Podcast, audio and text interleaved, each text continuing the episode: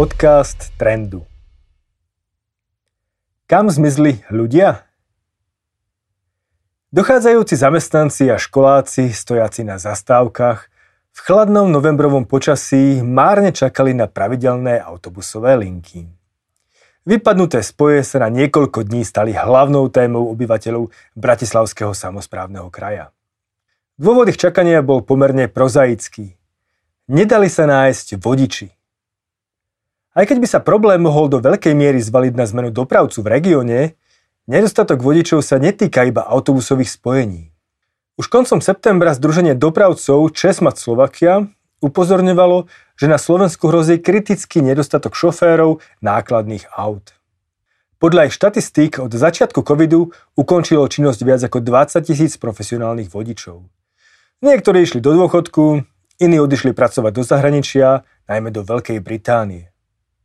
Ešte v auguste hlasila podobné problémy železničná spoločnosť Slovensko, ktorej v tom čase chýbala stovka rušňovodičov. Nejakí sa prijali, no ich neskúsenosť spôsobila niekoľko železničných nehôd. Nedostatok ľudí v doprave je pritom iba špičkou ľadovca problémov s dostatkom pracujúcich v celej ekonomike. Obzvlášť ľudí vysoko kvalifikovaných. Takto napnutý trh práce nebol na Slovensku možno ešte nikdy. Problémy s nedostatkom ľudí zažíva takmer celá ekonomika. Sú sektory, kde ich je nedostatok veľký a dlhodobý. Ivana Molnárová, šéfka portálu Profesia, tvrdí, že napríklad na jednu ponuku práce v IT sektore reagujú zhruba len dvaja až traja záujemcovia. Vybrať si z uchádzačov je prakticky nemožné. Veľký nedostatok pracovníkov hlásia aj mnohé priemyselné odvetvia. Kým COVID skokovo urýchlil záujem firiem o IT špecialistov, dopyt po pracovníkoch v priemysle je ako na hojdačke. Po objavení sa nového koronavírusu mnoho priemyselných firiem zvolilo defenzívnu stratégiu z obáv o pokles svojho odbytu a znížilo množstvo pracovníkov. V prvej polovici roka 2020 ťahal zamestnanec za kračí koniec. Všetko sa však zmenilo s ekonomickým odrazom, z ktorého silou takmer nikto nepočítal. So zamestnanca, ktorý sa mohol v čase koronakrízy javiť ako krátkodobá ťarcha, sa zrazu stal najcenejší artikel. Toto prezretie však trvalo nejaký čas. Napríklad na Slovensku sa zamestnanosť znižovala až do prvého kvartálu 2021. Pred rokom prichádzala nová silná vlna covidu, ktorá bránila náboru zamestnancov v mnohých odvetviach. Najmä segment Horeka sa pri ďalšom zatvorení prevádzok zbavoval ľudí. Odhaduje sa, že o prácu v ňom prišlo viac ako 40 tisíc zamestnancov. Tí odišli a už sa nikdy nevrátili späť. Podľa prieskumu spoločnosti Elanor Slovakia sa až 70% bývalých čašníkov, kuchárov a pomocného personálu pretransformovalo na iné pracovné pozície. Pohľad na súčasný stav segmentu Horeka a malou obchodu naznačuje, že títo ľudia svoje rozhodnutie určite nelutujú. Začiatok tohto roka prinieslo radikálnu zmenu v dovtedy negatívnej trajektórii na trhu práce. Za dva kvartály sa zvýšil počet zamestnancov na Slovensku o takmer 70 tisíc. Tento nárast vyniesol počet zamestnaných Slovákov na úroveň 2 milióny 580 tisíc, čím sa dostal na hodnoty spred koronakrízy. Ešte jeden takýto kvartál a v krajine bude pracovať najviac ľudí v celej doterajšej histórii. Existujúci rekord bol zaznamenaný začiatkom roka 2019 tesne pod úrovňou 2,6 milióna pracujúcich. Presiahnuť tieto úrovne však nebude jednoduché, najmä vzhľadom k štyrom skutočnostiam. Prvou je, že ekonomiku zasiahala ďalšia vlna covidu, čím neistota opäť vzrástla. Druhou je, že na trhu práce v posledných mesiacoch začala rásť aj dlhodobá nezamestnanosť, čo znižuje potenciálny objem pracujúcich. Treťou je, že Slovensko starne, čo tiež ukrajuje z pracovnej sily.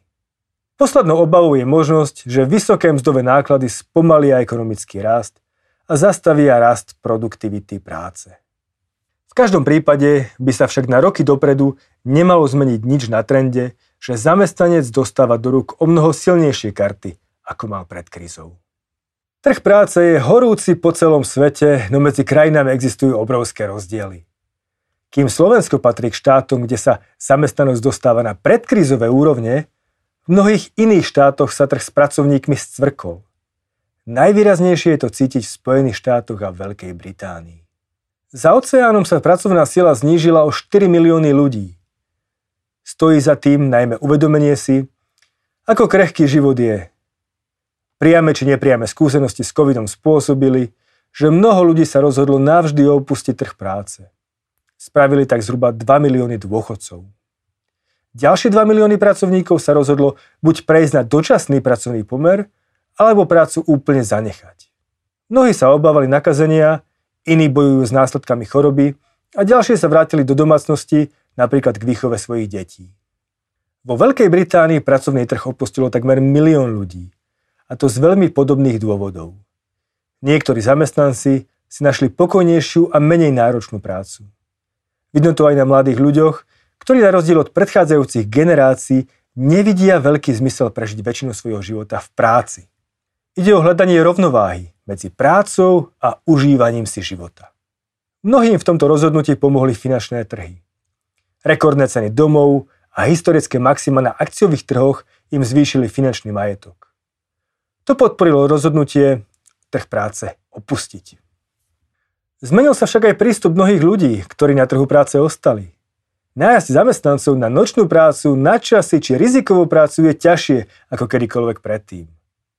Na trhu práce v bohatom svete chýba približne 30 miliónov ľudí.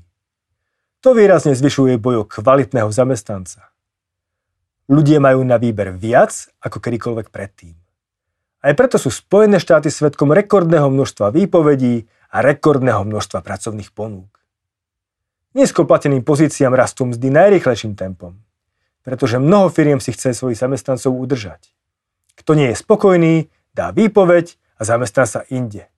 Firmy bojujú o pracovnú silu stále atraktívnejšími benefitmi a samozrejme rastúcimi platmi. Rast cenovej hladiny na Slovensku síce prekonal 5%, no rast platov je ešte vyšší. V treťom kvartáli narastli slovenské mzdy na ročnej báze o 6,3%. Kvartál predtým sa zvýšili dokonca o viac ako 10%. Takéto úrovne platov boli zaznamenané iba v predkrizových rokoch 2008 a 2019. Rast platov je vyšší ako rast inflácie nepretržite už 8 rok po sebe. To na jednej strane robí Slovakov bohatšími, no na druhej strane zvyšuje náklady firiem. Slovensko pomaly, ale isto prichádza o svoju mzdovú konkurencieschopnosť. To by bolo v poriadku, keby sa s tým ruka v ruke aj zvyšovala kvalifikácia zamestnancov. Ak by Slovensko prechádzalo z manuálnej produkcie na produkciu s vyššou pridanou hodnotou, potom je rastová trajektória platov dlhodobo udržateľná. Problémom sa však môže veľmi rýchlo stať situácia, ktorá sa nazýva pascov strednej triedy. História je plná príkladov, kedy sa stredne bohatá krajina nedokázala transformovať na krajinu s vysokým príjmom. Dôvodom boli rastúce mzdové náklady a klesajúca konkurencieschopnosť. Práve kvalita zamestnancov sa stáva jedným z najväčších problémov slovenských firiem. Nede len o nedostatok zamestnancov, ale najmä nedostatok kvalitných a kvalifikovaných zamestnancov.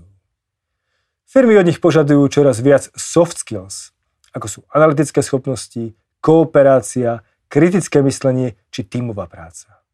Mnohým Slovákom však chýbajú aj základné hard skills, ako je znalosť cudzích jazykov, dobrá znalosť práce s počítačom či dokonca patričné vzdelanie. Absencia týchto parametrov znižuje šance na rast pridanej hodnoty pochádzajúcej z práce zamestnanca. Pre perspektívny ploštný rast platov to neveští nič dobré. Slovensko je viac menej montážna dielňa, kde sa stále nepodarilo pritiahnuť spoločnosti produkujúce vyššiu pridanú hodnotu. Dôvodom je slabá úroveň školstva, vysokého aj stredného. Študenti pochádzajúci zo slovenských škôl získavajú tituly, no pre reálne použitie v praxi je mnoho z nich nepripravených.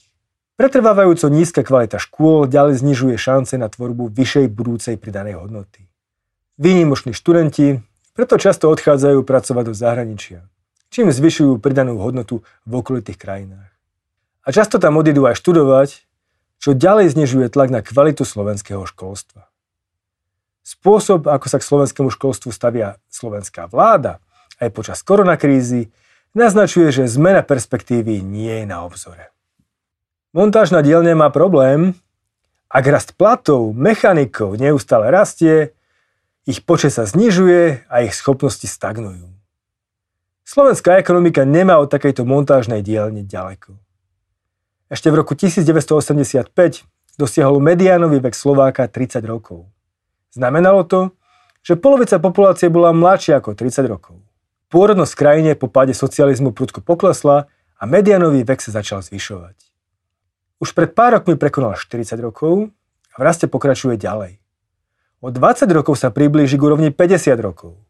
Bude to znamenať, že polovica populácie bude staršia ako 50 rokov zo Slovenska sa stane Japonsko, čo nie je pre budúcnosť krajiny lichotivá vízia. Demokratická krivka naznačuje, že niekedy medzi rokmi 2020 a 2025 dosiahne populačná krivka svoj vrchol a začne klesať. Pre domáce firmy to bude rana. Na jednej strane menej obyvateľov znamená menej klientov a tak menšie tržby. Najvyššie sa zmení štruktúra výdavkov, keď ľudia začnú viac šetriť.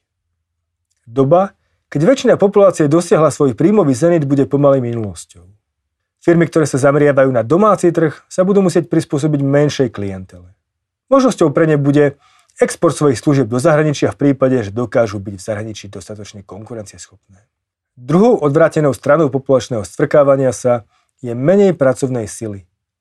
Aj keď pracovná sila môže ešte 2-3 roky rásť, počet zamestnancov na Slovensku sa začne už čoskoro znižovať.